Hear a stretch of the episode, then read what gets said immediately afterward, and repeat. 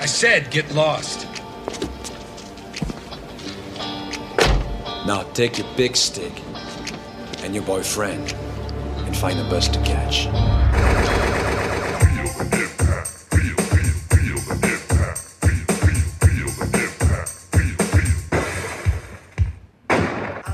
Welcome to Double Impact, the podcast where we double back on the movies that impacted us growing up as 90s kids and decide whether they hold up today or are best left in the past. I'm Tristan.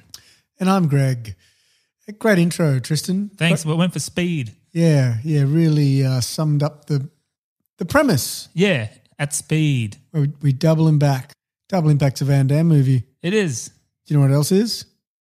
Hard target. Yeah, not bad. Yeah, good. Does he? He doesn't say it, does he? you he should. should have. Yeah, you really should. 'cause Yeah, it kinda down at the works. bayou. Yeah, yeah, in that. Yeah. When, it's, when shit's getting real. I'm going to give them a hard target. Keep going. Our last three reviews have all had the title Keep Going. So thank you, Thank you. legends. Al- although it makes me think people who have seen it for the first time, it sounds like they're just being really supportive. Like you stick with this. This podcasting thing, you guys Well, maybe they are. maybe they are. Maybe it's a play play on words. words. Keep going. Keep going. Keep going. Yeah, it's a little more playful, Yeah. slightly more playful. It never gets old. Ah. It never. Well, we'll gets find out soon if old. it does. Oh, should we do a quick campaign 2000 update since it's a Jean Claude Van Damme episode? I think so.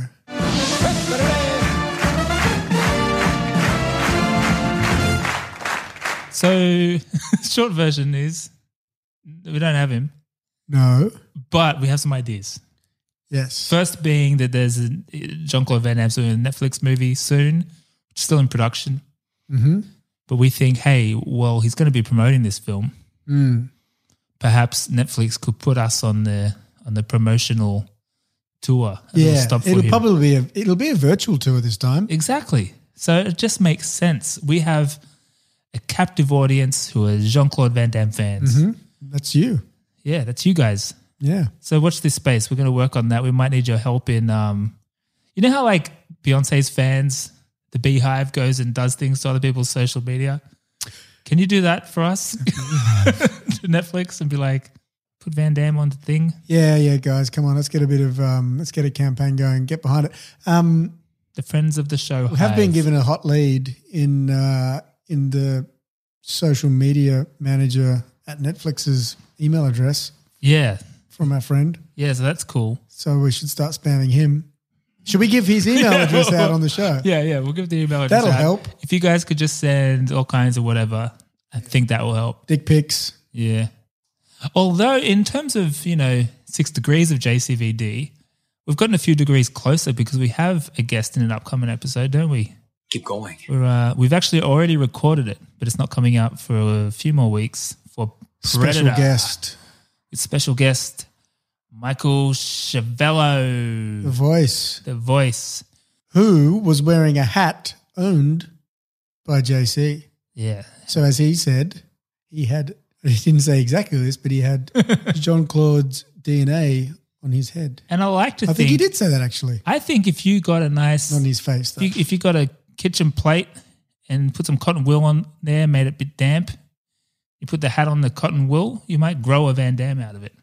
That's yeah, you do that in science in the early Yeah, years. like I think it works with a carrot or a yeah. sprouts of A some lot of sort. people are doing it with their vegetable scraps these days. Apparently Yeah. spring onions mad keen for it. So if you extrapolate out that principle, Get yourself a Van Damme, baby.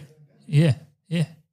And that's our update. Yeah. no, we, so we've got him on the show soon, and that's pretty exciting because he, he's he's spoken to everyone. He he talks through some stories about Jean Claude Van Damme, about Frank Dukes, about Steven Seagal. So that's going to be yeah. a fun episode. So so and, and I feel like it's taken us one step closer to the world of Jean Claude Van Damme. Well, it definitely. He he potentially might be hooking us up with Frank Dukes. That's true.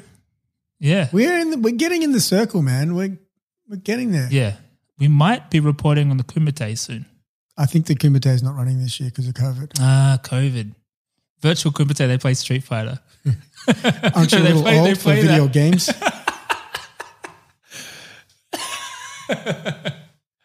It was right there. Yeah, It was that's right good. there. All right, that's our update.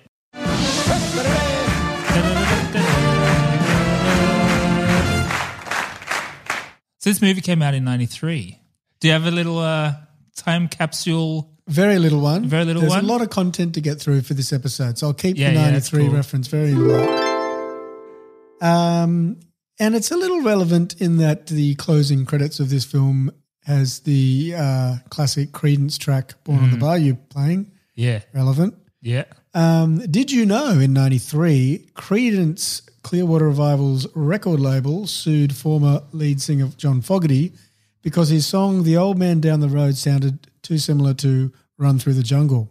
I'll run through the jungle, Wait, then what's the two? What's the other one? no mm, down the road. I don't know. uh, I'm not sure. But um, although Fogerty was awarded attorney fees, the judge found that an artist can't plagiarize himself. That other song was his, so Oh, yeah. I saw him live at Bluesfest back in like two. His voice is the same. Yeah. I'm 90% sure, though, we are seeing Bad Moon Rising, that he said, There's a bathroom on the right. Because there was a bathroom on the right and he was pointing there. Really? Yeah, I swear he wasn't. It usually says Bad Moon on the right. Yeah. But he, There's a he had- bathroom on the right. I don't remember much of that. All right, we'll keep moving. yeah. yeah. Big U for John Fogerty by the sounds of it. It was, yeah. Big year for movies, too. Um, we've actually covered a lot from We 93. have. We have. 'Cause we've got- I'm gonna instead of going through Hence the top I've- ten and all that kind of shit. Yeah, you run out. Of, Hence I'm talking no more about John facts. Fogerty's dismissed law case. there's no more facts from '93. Um, I'm just gonna talk. I'm just gonna mention some of the ones we've covered. Yeah, okay. So we've covered Demolition Man, which came in at number 12 in 1993. Keep going. We've covered Cool Runnings, which came in at number 13 in 1993. We covered Nowhere to Run, which came out early in 1993, Oh, which came in at number 33. can I just say, you know you're flying when you when you're getting the old Dublé Yeah, release. Irish Twins, I believe they're called. Yeah, in, um, in Hollywood. Probably. Uh, that was number 33. Number 50, The Sandlot, which we covered quite recently. No, the Sandlot Kids in Australia. Yeah. And then coming in at number 52, Hard Target.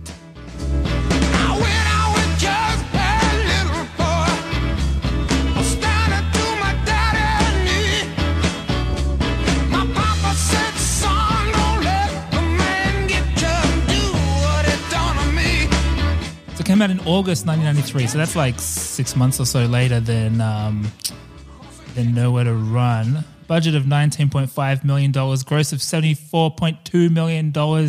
Directorial debut in the US of Mr. John Woo. We'll get more Yeah. into that later. But um, critics and audiences weren't necessarily blown away. Oh. Yeah. What? Critic, critic score of 30%, audience score of 32%. Ooh. Hard target, indeed. Jeez, I uh, think I must have watched a different movie. I got to agree with you. Was this a big one for you back in the day? Uh, look, it it's hard to kind of quantify. To be to be frank, yeah. it was definitely around. Yeah. I actually, if you before I before we did our research for this, I thought it might have come out a little later. Yeah. Because I thought the mullet was a lot later. Yeah, so that But was then it makes interesting. sense that it wasn't, I guess, Yeah, because yeah, that yeah. would be weird if it was later. Well, or, or better. yeah. Yeah. Um, so I can't give you too many specific memories. I absolutely would have watched it a few times. It's not in the caliber of um, you know some of the the earlier classics, Mm. but it's uh, you know it's it, it's definitely in the solid Van Damme. You know what you're getting. With some flair, I would say. Some Which we'll flair, get into, which but- yeah. Yeah. I don't think I saw this. Oh, really? I don't think so. It's one of the, there's a few Jean Claude Van Damme's one- ones like this where I'm like I'm not sure. I don't Mm. know until I put it on. But so yeah, it wasn't a big one for me. I mean, some parts of it were familiar, so maybe I just saw it at Jono's house or whatever. But Yep. um, the mullet was iconic. But I think it's also in Time Cop, right? I think I think so. Oh, yeah. Time Cop was That's bigger more- than this, wasn't it? Yeah, I think it was. I've seen this more, Oh, really? hundred percent. I've seen Time Cop like maybe twice. I've seen it about probably twice, but that's more than this. Ah, right. Twi- twice. yeah. Well, should I get into the origin story? I think it's important. Yeah, Is it a good one? it is a great one. Yeah. juicy. Origin story. Three disconnected phenomena converging in an artistic explosion all over the screens. Three disconnected what? Phenomena? Phenomena. Yeah. But before we get into that, just to set the context, it's a John Claude Van Damme episode. Every 10th episode is. Uh-huh. So I need to recap where we've been so far because we're going Oh, in yeah. chronological order You gotta understand your past. to understand your future. Yeah. So, picking up where we left off, it's now 1993. It's August. It's five years after Bloodsport, four years after Cyborg and Kickboxer, three years after Lionheart and Death Warrant. It's getting bigger and bigger still. It's one year after Universal Soldier, which, as we talked about in the Universal Soldier episode, and even in the previous episode with Nowhere to Run, that was sort of his transition from martial arts guy to lap pack Yeah. core. Lap it was pack. his mini tramp. Boing. Yeah, yeah, yeah. So he's gone a mainstream lap pack. This is now you know a mainstream kind of deal. Um, Nowhere to Run came out. A lot of goodwill after after Universal Soldier did quite well at the box office, but critically not so much. And if you ask the Double Impact hosts, not one of his bests. And you a- if you ask the wives of the show, not one of his bests. but having said that, he's still on his rapid ascension. Eight movies in five years. it's pretty spectacular. I you know, like critics may critics may pan him. Yeah. I just feel actors don't get enough credit just for remembering their fucking lines. You know, like at what point are they going to say, "Yeah, look, the performance was was kind of okay." That guy remembered a lot of lines, a lot of lines. A few. Probably not in this film. It's Yeah. not a dialogue heavy one for him. But just generally speaking, I think that's a broader. So you think there should be more respect just for remembering lines? Yes. Yeah. That Lo- is- lower the bar is what you're saying. Well, well, well, or you're upping the bar. In what sense? Respect, the respect bar. Yeah. Okay. They don't have a teleprompter. Maybe they do. I don't know. Well, they say Johnny Depp has a little earpiece. Marlon Brando, people had to hold, they had it on their thing. Oh. Yeah, there's all these stories. So you actually, maybe that means you're right. Two great actors can't even remember their lines. So give Jean Claude Van Damme some credit. Thank you. Yeah, I, I okay. I think that's fair. Thanks, man. You made a fact. Now, interestingly, that's one phenomena the rapid ascension of Jean Claude Van Damme. Mm-hmm. On the other side of the world, in Hong Kong, you Yeah. have Mr. John Woo. Yeah. He starts he starts small. He grows up in a little uh, dangerous area of Hong Kong. That's that's how John Claude Van Damme says Hong Kong. I think he he was uh, we've we hey we did a big deep dive on um, On the on wall. John on the Woo in the Face Off episode. If you're listening to this episode, there's a strong chance you've listened to that. So I'm not going to recap the whole backstory on this Or- guy. Yeah, but if you want to enter the woo, check out Face Off. Yeah, it's a good entry point for the Woo. It's good to enter the Woo there. Anyway, Mr. John Woo wanted to be an actor. Uh, they said, you know what, you're better off behind the camera. yeah, and podcasts didn't exist then, so Um, Yeah. he didn't have he couldn't be a podcaster. Um, no, but he had an eye. He had an eye, and and he he was kind of in one of those uh, studios that was sort of a movie factory, just pumping out Yeah. stuff. And he's doing all this stuff he wasn't that interested in, and then the game changing moment happened in uh, 1986 when he did a remake of an old movie.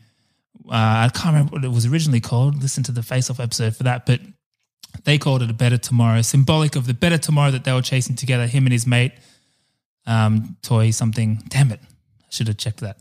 him and his mate. Listen, Listen to Face listen Off. to Face Off if you want all the bloody facts. It reinvented, uh, it reinvigorated a genre. Mm. They call it gun fu. It, it, it, it brought a whole new bloody style to, to Hong Kong movies. The, the drama that's somewhat operatic, uh, uh, uh, Nicolas Cage might say. German expressionism. Yeah, yeah, he loves it.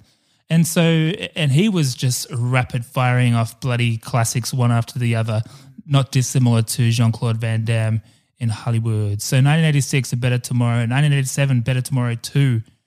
1989, when Jean Claude Van Damme's making Kickboxer, this guy's making The Killer. 1990, when Van Damme's making Lionheart, this guy's making Bullet in the Head. Ah, 1991 when Van Damme's making Double Impact.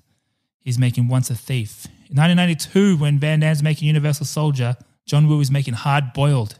And it's from there that he gets his opportunity to take on Hollywood. He'd been approached by various Hollywood types, including Oliver Stone. Nothing quite panned out there. Um, yeah, that's right. Yeah, yeah. And this is late. He's like 47 at this point. Yep, So he's yep. already had a career.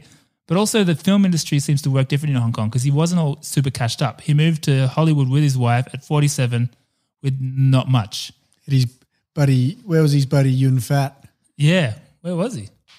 Probably just eating eating sweet Oh, potato. apparently he visited him on set here. Um, so Sam Raimi uh huh. is a, is is another random element in this film. So he was involved in in developing this picture. He was a producer technically. So him, along with the writer Jack Farah and John Claude Van Damme, visited um, John Woo in Hong Kong. I think maybe while they were making Double Impact, that's what I heard, um, to talk about this specific, this particular picture. Mm-hmm. And um, Sam Raimi was a fan of his and they, they convinced him to do it eventually. He didn't like it right away, but then he was like, oh, I could make a modern Western out of this. This could be good.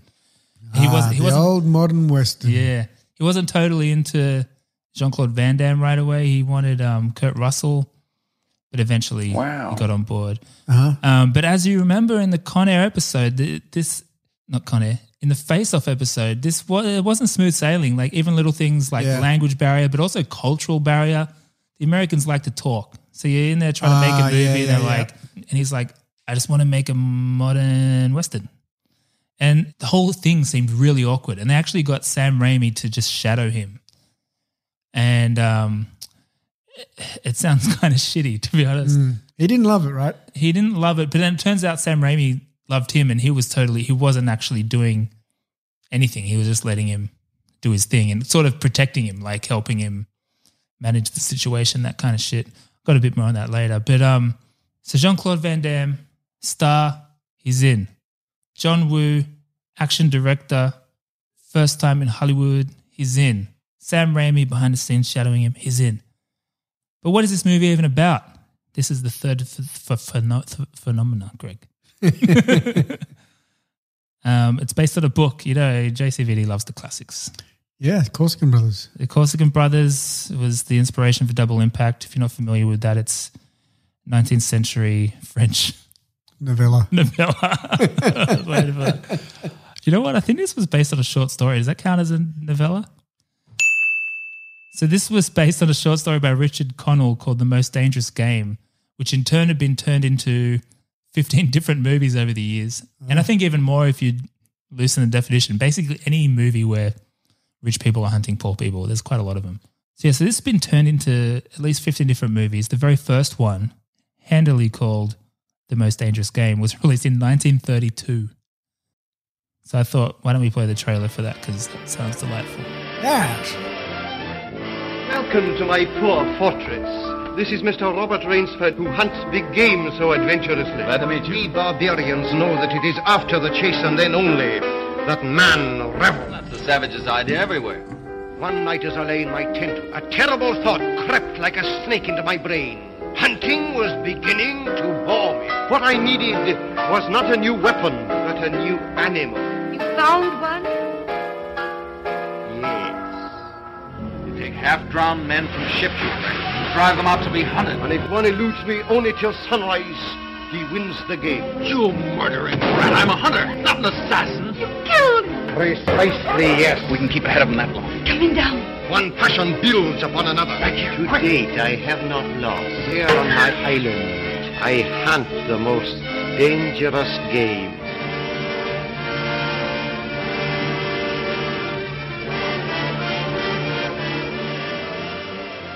Said the title. Ah, yes. They've been doing it for years, it seems. Hmm. Fascinating. So it's basically the same movie. Yeah. What, what writer? Psh, please copy paste. Set in New Orleans. You get Add- yourself a picture. Green Van light. Let's Damme. fast track this one. So the guy that actually adapted it for the big screen, Chuck Farah. Yep. He also wrote Dark Man. He also wrote Barbed Wire. Yes, I did see that. So he's a Razzie winning um, screenwriter. He Yes. Also wrote The Jackal, where I believe Bruce Willis Had a little moustache and some glasses. He did have a little moustache. I remember it was supposed to be disguised, but he's such a distinct looking human that that's not going to fool anyone. And uh, didn't he? doesn't he shoot off Jack Black's hand? I never saw it. You never saw the I just jackal, remember seeing the trailer and going, nah. really? I don't think it was the right time for me. I think I would enjoy it now, probably. I think we need to do it. All right, soon. let's do it. Um, uh, he also was involved, I think, in the early drafts with the Green Hornet. So it's spotty record, but hey, he brought us this bit of magic. And he had the genius idea. Oh, skipping ahead slightly, but it's worth mentioning, I think, here. We'll revisit it later.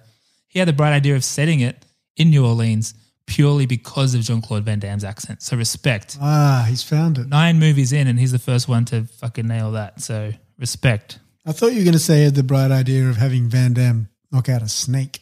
Well, that's another bright idea. Is it? He was full of ideas. This guy, at least Mm-hmm. He's an two. ideasman. He's an ideasman, and the idea of Wilfred Brimley as his uncle is great.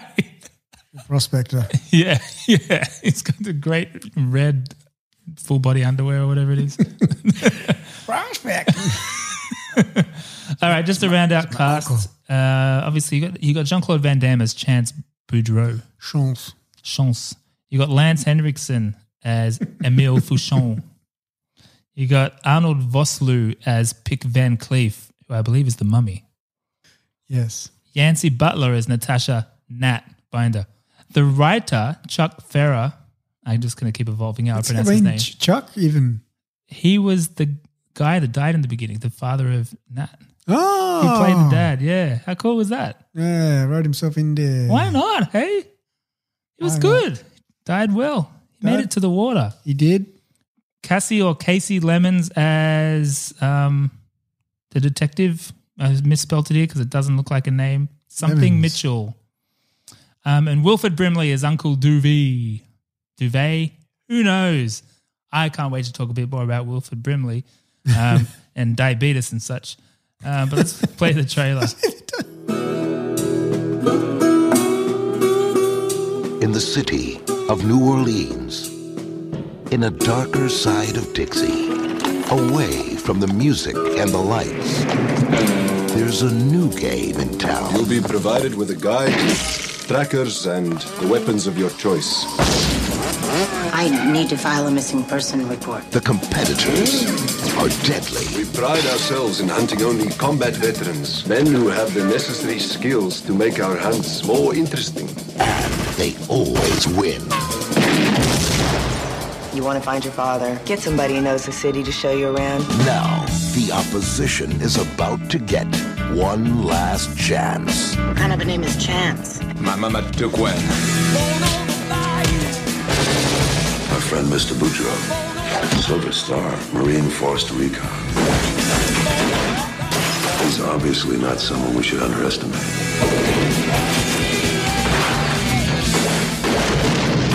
He is an annoying little insect.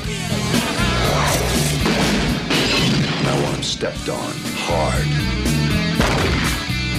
We need to get out of here now. Ladies first.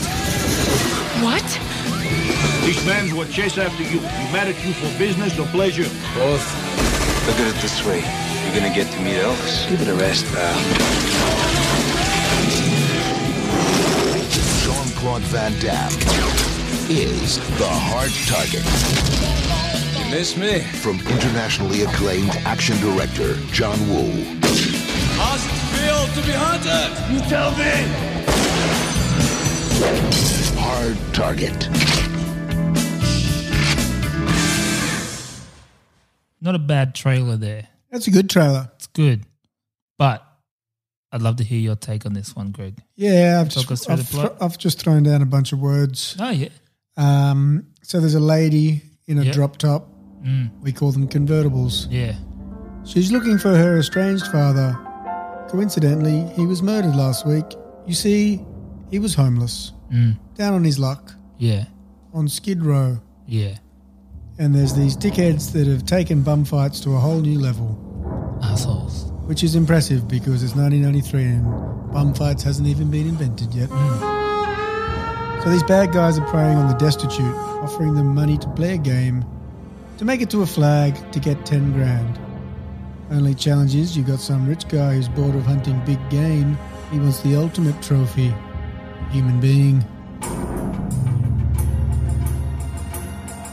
So they pay $500,000 to Lance Henriksen and the mummy from the mummy. but they weren't expecting for this guy's daughter to come snooping around. Yeah. And they weren't expecting her to be randomly saved by a group from a group of thugs by a guy called Chance Audreau. Did I mention we're in Louisiana, New Orleans? Backstory solved. Yeah. Did I mention her name was Natasha? Well, it is. Natasha hires Chance so she can pay for his lapsed sea license thing. Did I mention he was a seaman?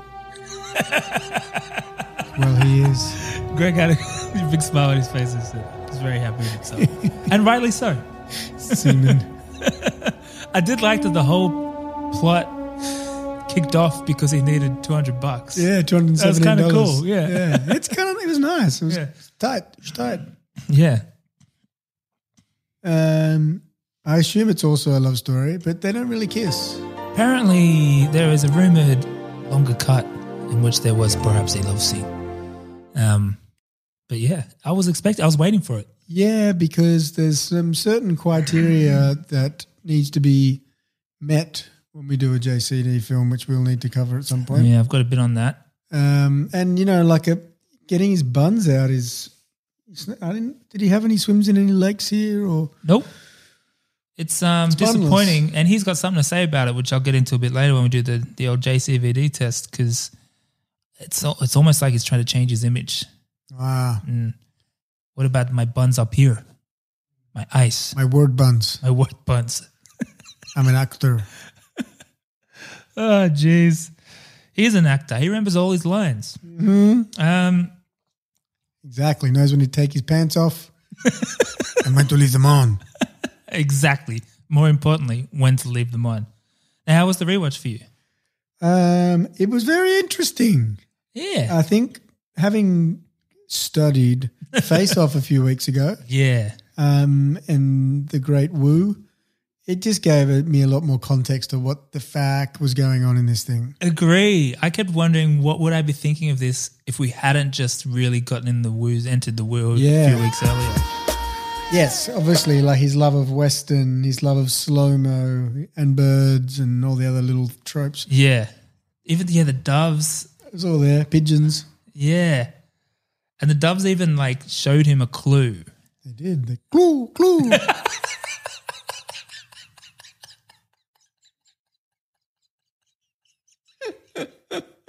Oh, that would be sick. if, they, if they spoke. That would be so good. Yeah. Uh, How was yours? I like if that was JCVD's note on the scene. I think you should be telling me. The pigeon talks to him like the snake. He's like Dr. Doolittle, but a seaman. Yeah, exactly. Exactly. Now we're talking. Sam Raimi was there to, to help and he didn't pick up on any of these things. Yeah, it's, it's weird. Hmm. It's obvious stuff. Very obvious.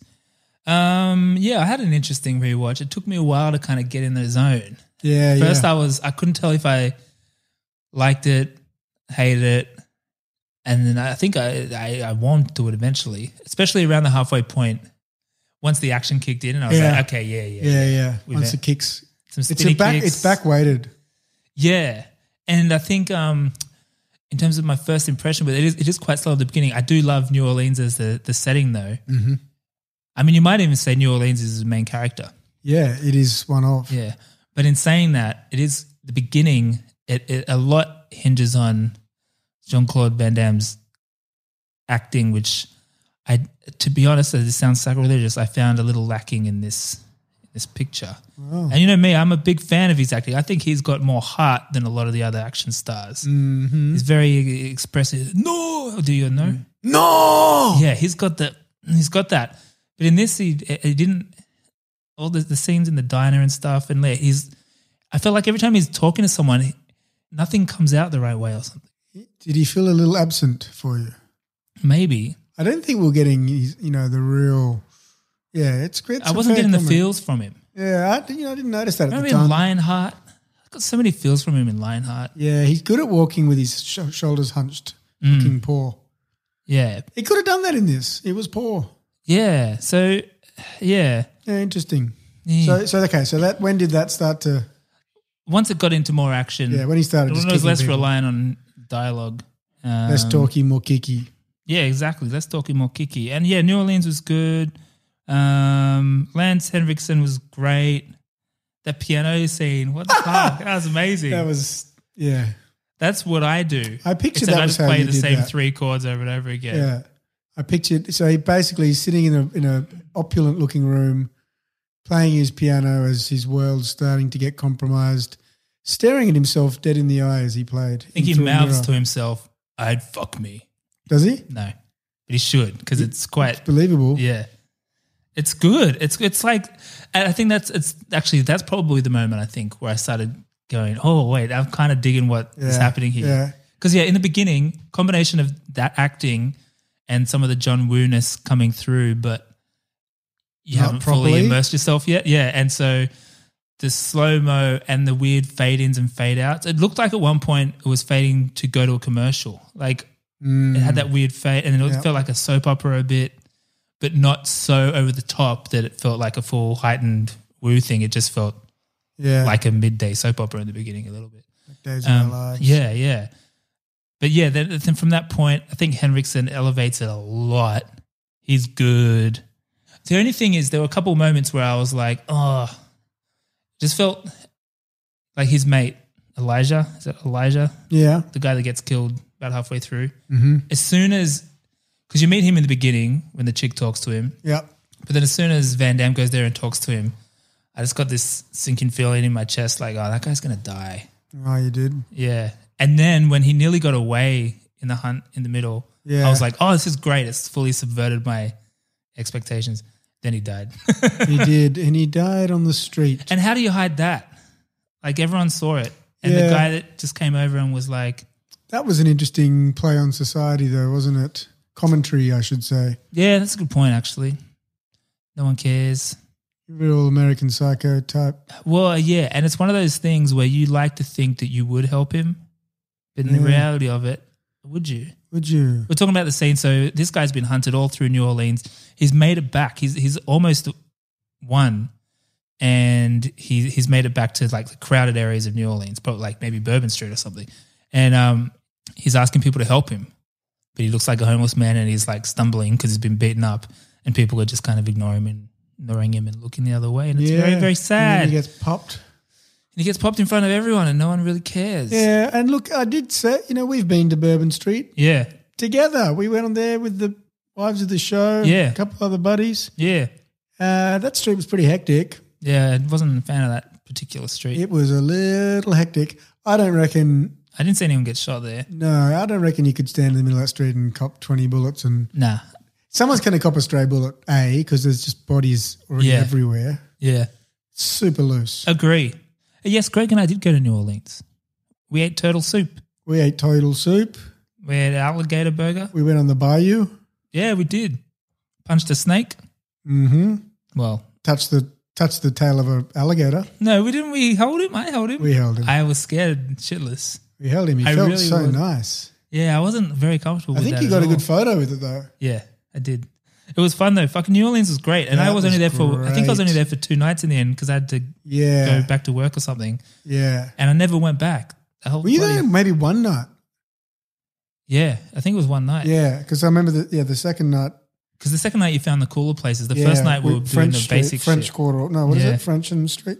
You just had to go Yeah. a bit further. Like we were just nearly there the day Yeah. before.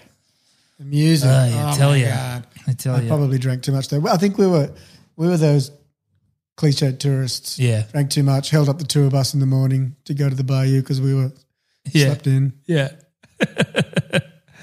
uh, um, Memories. No children. hey, but how about the action in this movie? That's when I. That's when it really. i- i- You really like okay now I'm watching a John Woo movie like the the motorbike surfing Oh, the motorbike spectacular the mullet flowing in, we haven't talked about the mullet really yet either surfing. Oh, yeah. the way it just flows in the wind It flows. It's very wet though, that mullet. Eh, Well, it's hot down there. It's the humidity, isn't it? Then don't have a mullet. Oh, I think it's. I think a wet he- mullet is a good look. I think he might be using hair extensions Maybe. because it's the same year as Nowhere to Run, Oh, and I've seen him. We've seen we've but we've seen him do the promo tour for Nowhere to Run, and so by every way I can look at the different timings, he had short hair and everything else around this movie. Now I haven't cut my hair for six months. yeah. There's six months between these movies.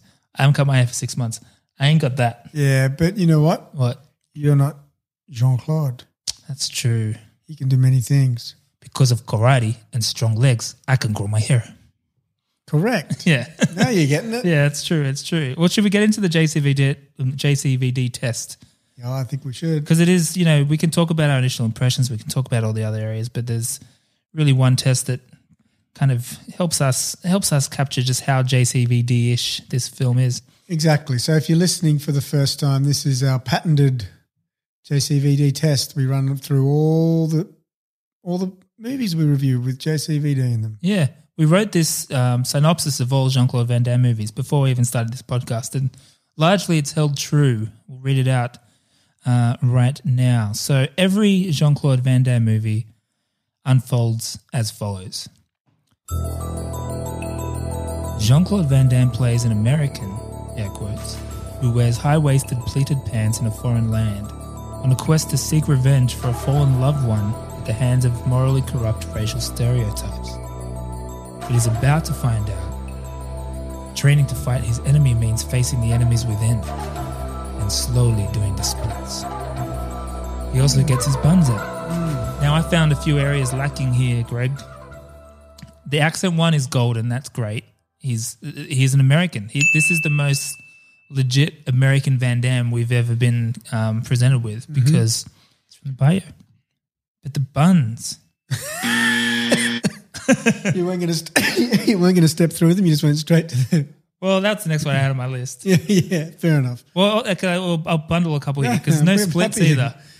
Well, he does. I mean, he does do Oh, some, like a kick. yeah, but there's no like splits. yeah, no real splits. Well, so the buns is interesting because I stumbled across this clip on Arsenio promoting this picture. Someone's got to make a documentary about Arsenio and Jean Claude Van Damme, the interviews or whatever. You know, you know Mm. they do that with like Dick Cavett and John Lennon or whatever. There's there's so many anyway. The buns issue. Um, I, I, I, I was curious after reading this. Von Dom is not an ass. Yeah. I'm not sure where they. What? uh, It mean be, because maybe in uh, hard target, I'm not showing my uh, my butt. Oh. Yeah, I show more of a um, maybe more acting and more action than my buttocks. Oh yeah, because you've you've shown I your don't know, buttocks maybe- in every film. Yeah, no, I mean, and before this. yeah, two movies. Don't push your luck, pal. Wait, how? many- Okay, wait. I'm trying to think. You showed your butt. the la- Um, What time you finish? I'll wait for him in the parking lot. but you know that that's part of it. I mean. Yeah. You're I mean, a I- wonderful martial artist, and Right. and the ass sells tickets too. You know.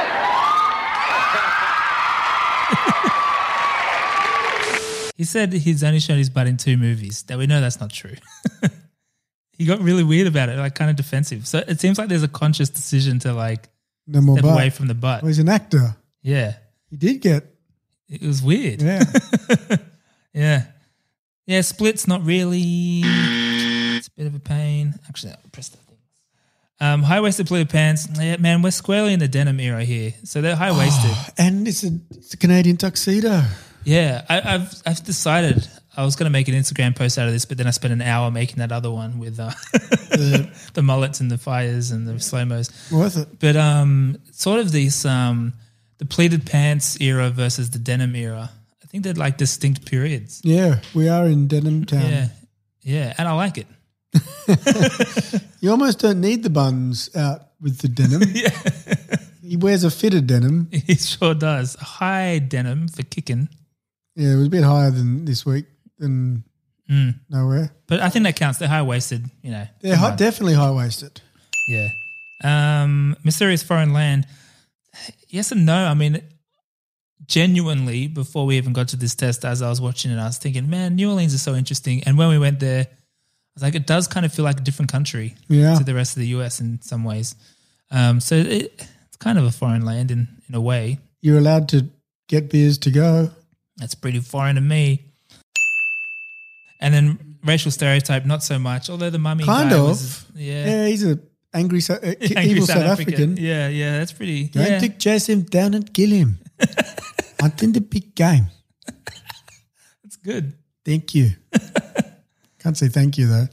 Um, so I mean, that's up there with that's a few passes there, but I think uh, the buns and the splits are kind of golden, It's a, it, they're important ingredients into the into the Van Damme pie. and they play into I think the the John Woo aesthetic. They could work.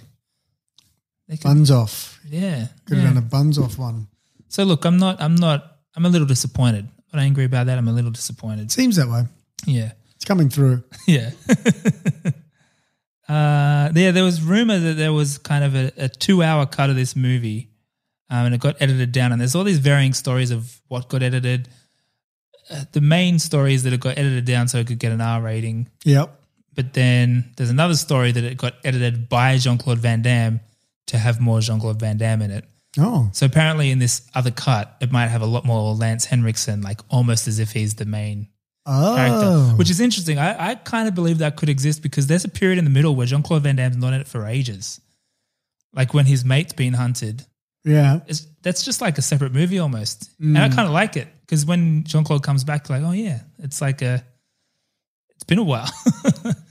Gonna Um, get your buns out? yeah, get- it's been a while. Show me them buns. um, but he did not comply. um, and yeah, John Woo says he's he was he does prefer that cut. So there's which cut? The Hen- the, the original cut. The Hendrickson cut. Yeah, yeah, and and I was reading an interview earlier where he's like, you know, if if the studio was up for it, I'd want to revisit that. Um, but that was a few years ago. This and week. has not happened. Yeah, Oh. Where's the woo now? Um, oh, he's released a bunch of things recently that I haven't paid much attention to. He did a remake of The Killer with Lupita Nyong'o, Oh yeah. I think. That's that's pretty cool. But um, I think it's also you know we've done a few John Claude Van Damme movies now. Nine. This is our ninth John Claude Van Damme movie. I noticed an interesting trend. Well, two. One I already pointed out his love for literature. Yes. He loves doing a film inspired by the classics. Yes. Yeah, yeah, yeah. Um, But course. second, secondly, he's been a lot of people's firsts when it came out. Probably has. Keep going. Uh, Roland Emmerich's first American movie, Uh-huh. Universal Soldier. David S. Goya's first m- film that he wrote that got made, Death Warrant. We don't like that guy. John Woo's first U.S. movie, Hard Target. Mm. So this guy is making things happen for up and coming Yeah. creative types. Good on him. Give him some respect. Yeah. But as we mentioned, there there was the, the transition for John Woo specifically here. As much as a, a great opportunity he was presented with with Jean Claude Van Damme, uh, there were some challenges. But I found this really cool article talking about the relationship between Sam Raimi and John Woo on the set. Yeah. Because there's been a lot of different reports of like, well, actually, Sam Raimi s- secretly directed it, or you know, all these bullshit Mhm, things. mhm. This is John Woo talking about Sam Raimi. He says, "I was very impressed with him. I liked his work, and I found he was a man with a big passion for film. He gave me a lot of great respect and support in many ways, like I'd never known. Oh yeah, this is a good one. Like I'd never known that movie stars in Hollywood had so much power. They had final cut approval, final draft approval, lots of final approvals." And I was so shocked because in Hong Kong, the director is everything. The director has so much freedom to do whatever he wants. So, so while I was cutting the film with my editor, Van Damme wanted to do another cut with the chief editor from the studio behind my back. Of course, I was so upset. I'm paraphrasing here. It's not right. This is my movie. I should own the cut. And Sam actually backed him up and arranged a meeting, got everyone together, uh, producers and the editors. He was screaming at people, saying, This is a John Woo movie. Let John Woo do his work. So that kind of refers to what I was l- talking about before with the rumor of this, did John Claude Van Damme have the final cut on the edit and that kind of Yeah. shit. But Sam Raimi had his back, so that I reckon that's a lovely story. Isn't that a lovely story? Yeah, it- it is. It's a nice insight as well Yeah, into Yeah. the workings. It is. I got a little clip of um, Sam Raimi talking about John Woo here. John Woo's become a cult figure to my- many modern American uh, writers and filmmakers, and I think it's a reputation that's well deserved. Uh, they're passionate about his visuals and uh, his sense of pace, and really the way he approaches sequences are very different. As different as when Hitchcock first approached suspense, John Woo is to action what Hitchcock was to that. John himself is such a sedate and quiet and well mannered person that I fear for him in Hollywood. I think, even though I'm the producer of the film, uh, one of the producers of the film, that John's style will be compromised in making an American picture. What Hitchcock is to suspense and horror, Woo is to action. I dig that. That's a nice way to put it. It's a lovely way to put it. So I love this little this mutual respect between these guys. It's lovely to see. It is lovely. Yeah. Oh, I forgot to mention he was the first Asian director to to direct a Hollywood film, Hollywood studio film. Really? Yeah. In 93. Yeah. And probably was the only one for a while. Yeah. He Isn't was that interesting? He was the guy, wasn't he? Yeah, he was the guy. Hey, speaking of um, his uh, Hitchcock esque Mm. um, style, yes. significance, Mm. the man does have a trope or two attached to him. He sure does. Um, so perhaps we should have a little chat through those. Crew. I wanted someone to edit into every John Woo movie. Clue. Every time. Um, s- Clue giving doves. Yeah. That would be good. Yeah. Hey, I found a, a website on the Ooh. internet Ah, all- nice. called allthetropes.org. Ah, when it's got it for all kinds of things. Yeah, I feel Oh, like I we could will be spend some using this time in there. future. Friend Um, of the show. Yeah, so they do go through John Woo's tropes, um, and there's a hearty list attached to this film as well. So I'm going to call some of these out. We can probably, you know, either just go, oh yeah, something like that. Yeah. excellent. So there's a long list here. Um, I will skip to the good ones. The Bottomless Magazine, Bottomless magazine. uh, one of the guns that John so acquires. I was thinking of a magazine. He basically Ah. puts Yeah, an of course. extended mag, you know, like which is basically there's more bullets Yeah. in the gun, which apparently he does quite regularly, which is his way of saying, "Oh no, that gun's just going to keep shooting. That's not running out of bullets." Yeah. The dramatic gun cock, Oh yeah. and no, we don't mean dust till dawn style. Yeah. I mean the Yeah. uh, slow Two mo. gun. Oh yeah. The slow mo. Yeah. Slow mo's a big one.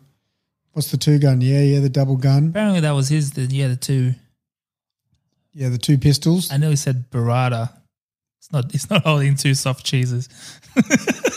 Berettas. Berettas. it's holding two burratas. I'd go some Barada. Careful, these are very fragile.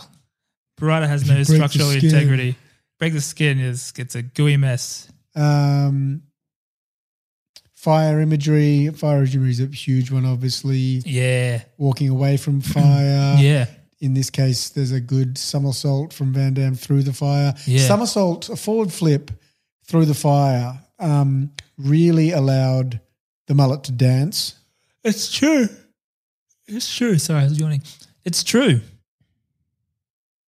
The mullet did dance. I did dance, and there there was. Oh, I was watching a clip.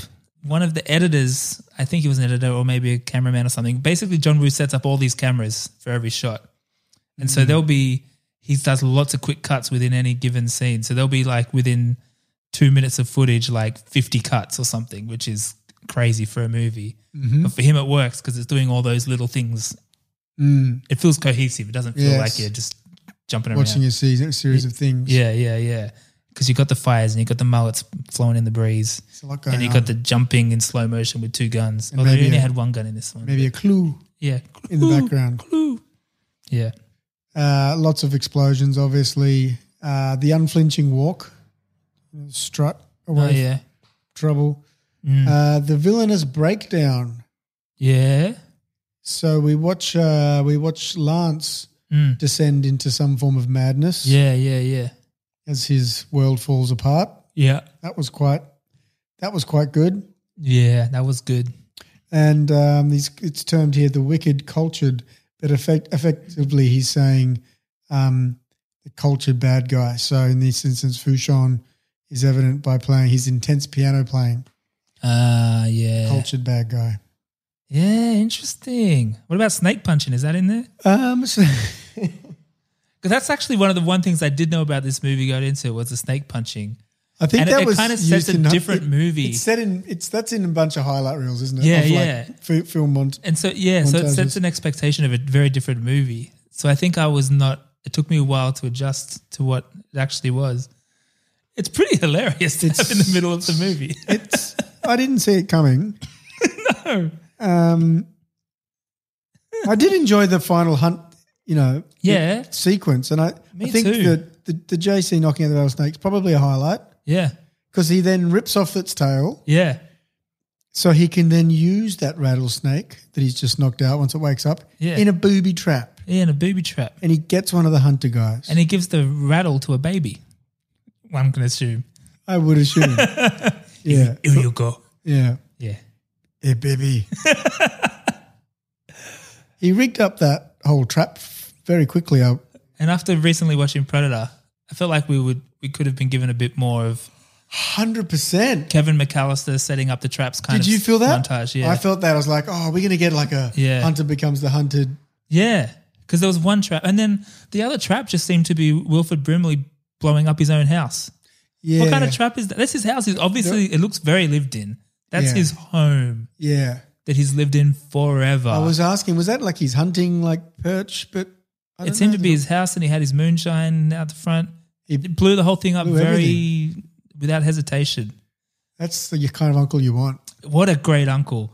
He was great in this, and I don't, I didn't know a lot about him before this. I know he passed away recently. Yeah, last week. Yeah, and, oh, I think it was a couple of weeks ago now. Oh, the maybe. first, yeah, sorry. yeah, and JCVD even posted about it.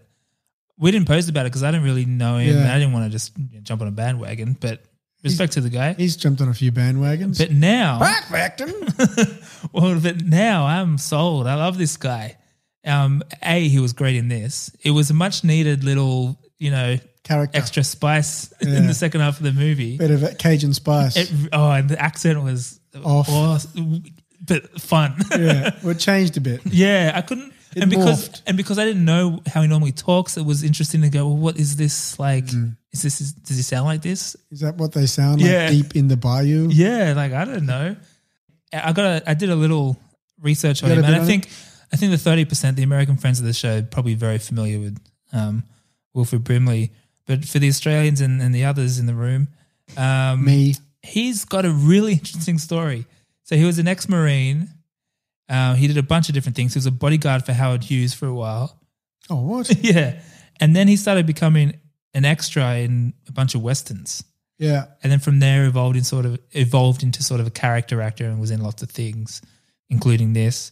Um, but it was also a spokesperson for a couple of things.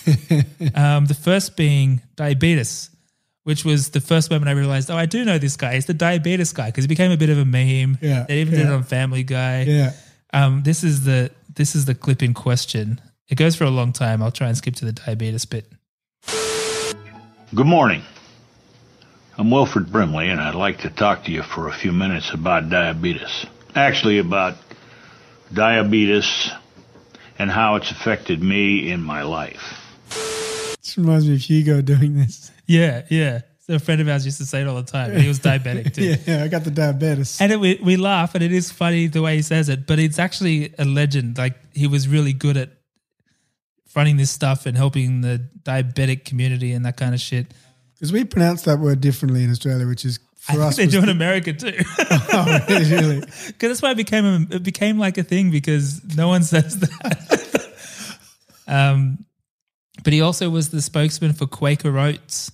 Ah, good people. From all the way back in, I think the first one was 87 or something. So- Quakers. yeah, this is one of the first very basic ads in these days. I got an idea for you. Tonight, before you turn in, put the Quaker Oats next to the microwave. That way you can't miss it in the morning. Sometimes you want a good breakfast, you need a system. Quaker Oats. It's the right thing to do and the easy way to do it. He made, he, Eat the fucking oats. yeah, and he made those ads for like twenty years or something.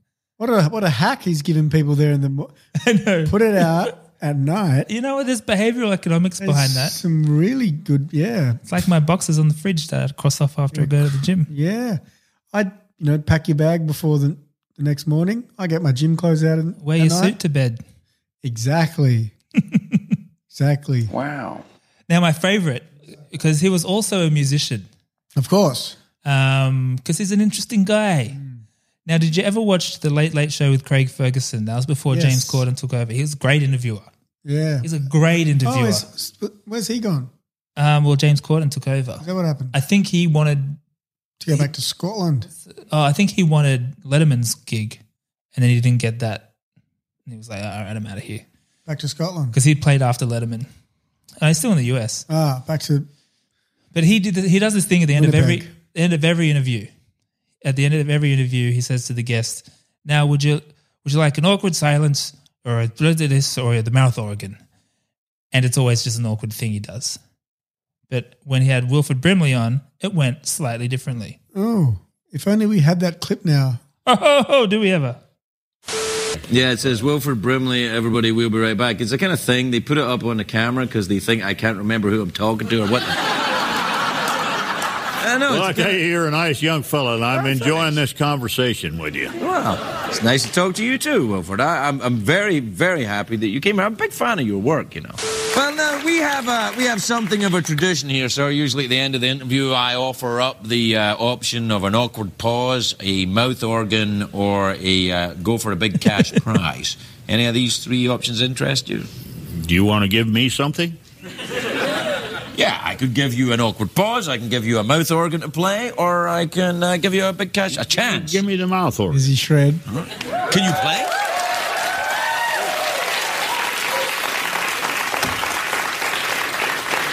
If you if you can play, you get to win the golden mouth organ, which is a great honor, and I'm not kidding you. It's a really cool mouth organ, but you got to be able to play.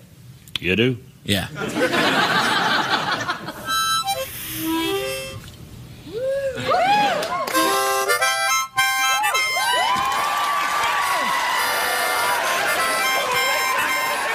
He's like, finally, I got something.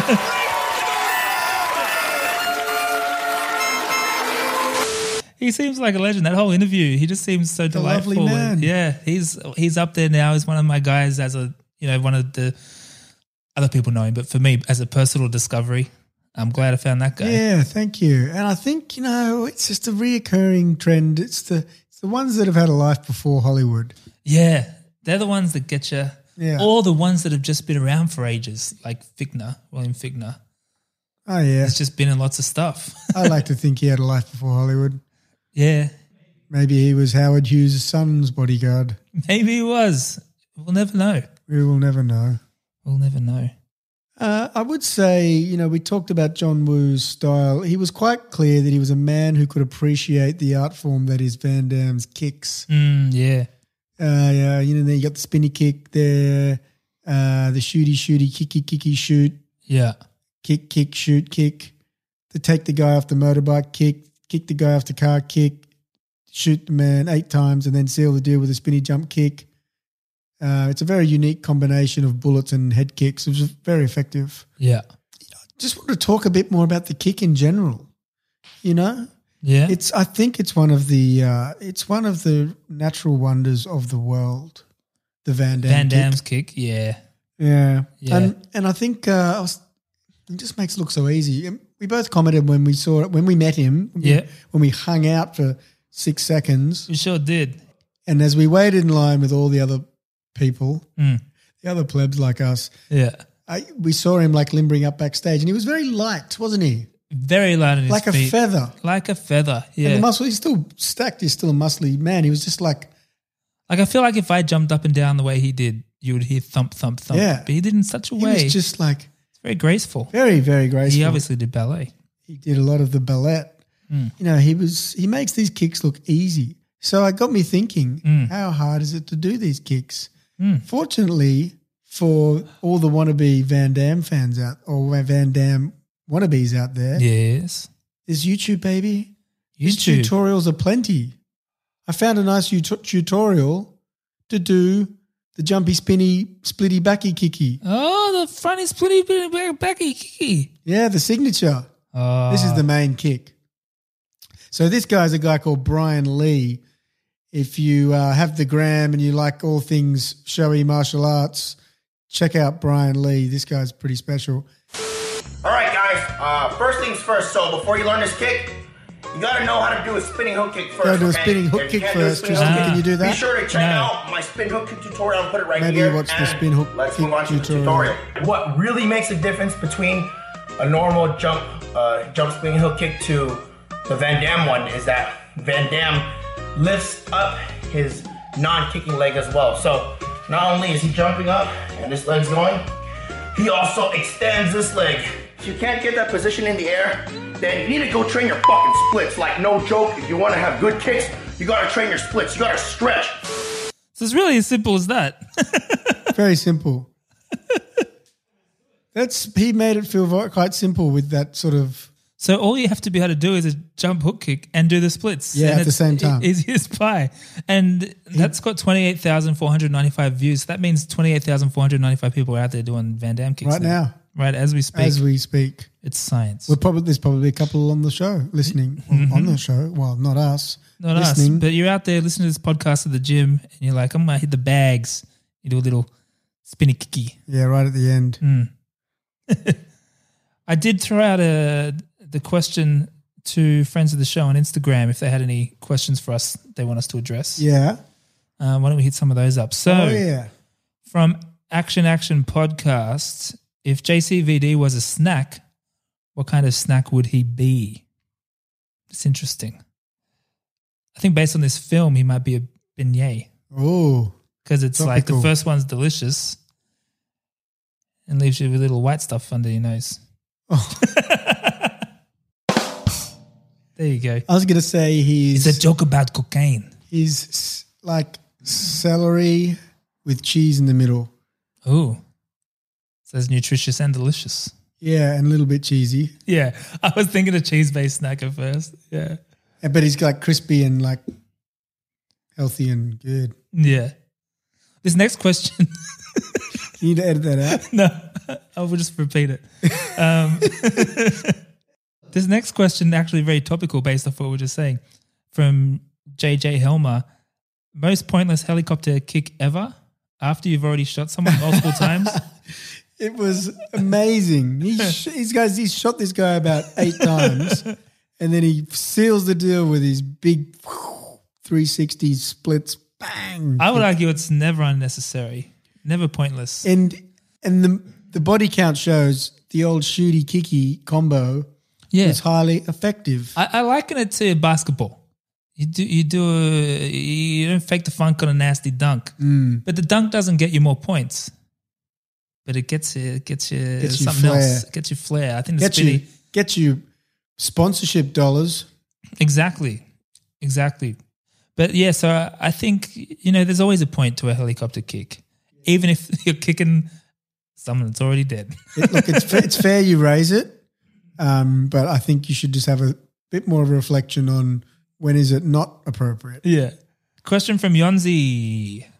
I'm assuming some time will be devoted to the mullet he's sporting 10 years too late. That's a good point because mullets, it was, I don't think 1993 was like time for the mullet. Well, I It's would the argue creative choice. when it's similar to the kick, when isn't it appropriate?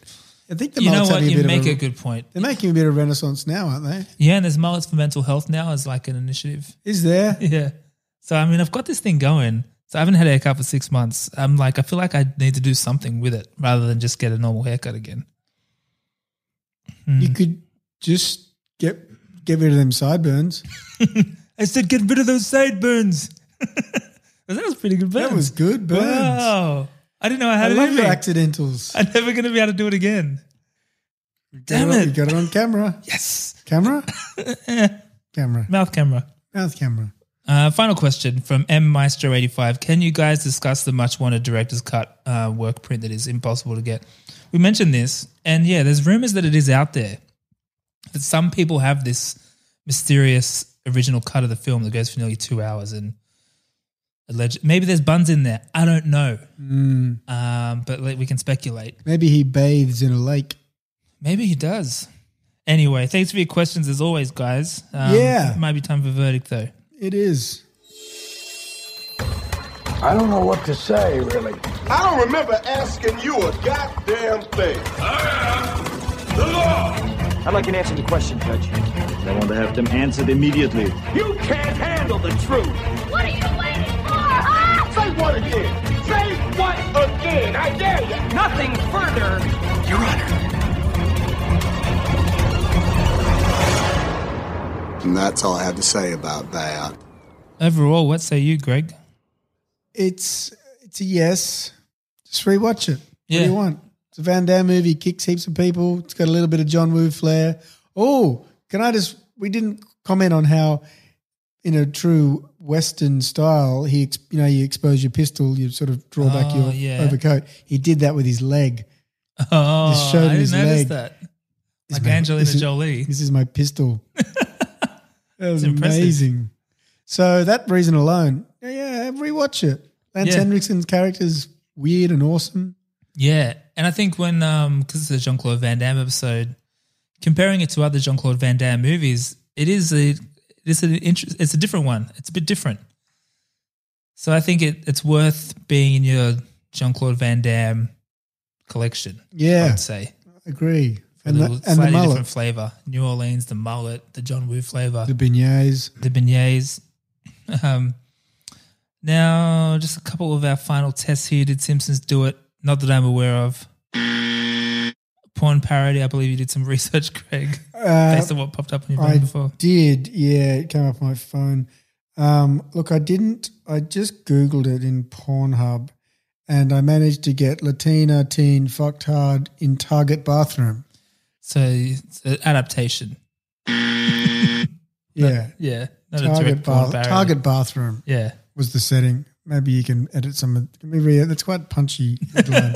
it's pretty hardcore. It's it's it's very hardcore. We asked the question. We can't be afraid of the answer. That's true. You have to do the work. You've got to be willing to go there. Yeah. Bechdel test certainly not. Well, hang on. Oh. Um, you know, in I wanna Oh, the detective. ma- mansplain this. She speaks to the detective about Yeah, her dad. about her dad. But it's dad. I feel like that's. Uh, Six, well, it's what I said. I was like, it's about a dad. It's not like they're It's a talking about missing some person. cute guy. Yeah. Well, I'm pretty sure off camera they talked about how hot Chance's mullet is. That's and, true. And they wanted to smash, but I forgot to mention her too. She was a good character. Uh, So that was one of my things in this movie too.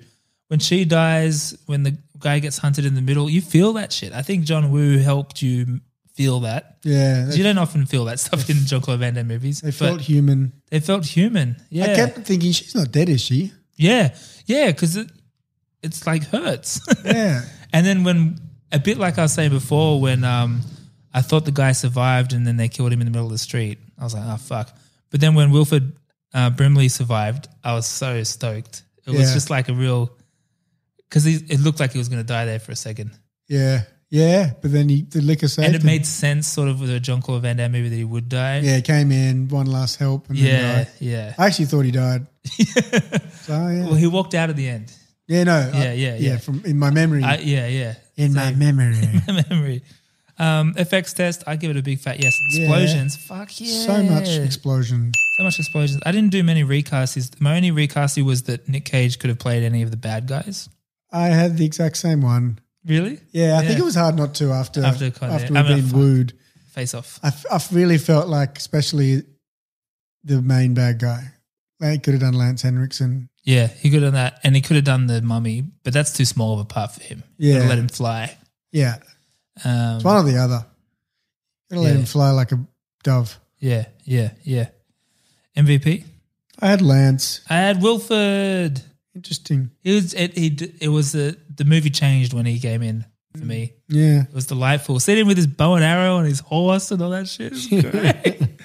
Amazing. Any low key VPs? no. I had two. Yeah. Uh, the rattlesnake, obviously, Yeah. and the other was the um, one of the hunters. Um, in in the last scene, there's the five rich guy hunters.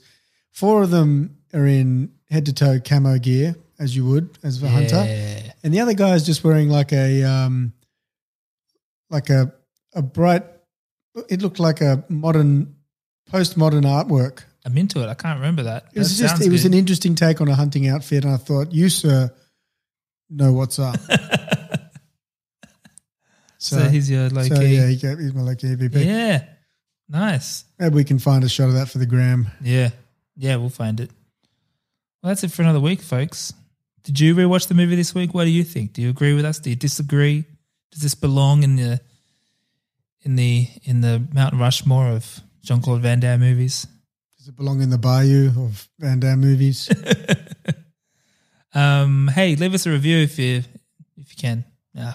Yeah. I'm I have lost steam. it seems like if you can, or or not, Uh, I had, whatever. So I'm in that weird zone. I had beers at lunch, And it's a now- late pod. and now I'm just tired.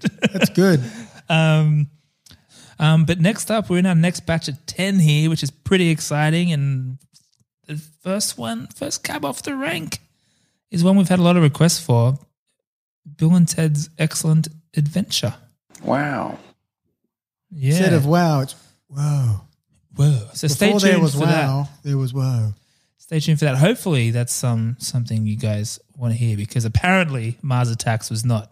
the data doesn't lie. The data what are you doesn't doing? lie. Eh, Maybe you haven't seen it in a while, but it's a curious thing to go revisit. Join us, explore it with us. It's Tim Boyton, for fuck's sake. It's got everyone in it. You're going to like someone in there. Go back and listen to that episode. Thank you. See you next week. Yeah. Yeah. For a popular movie. we hope. Yeah.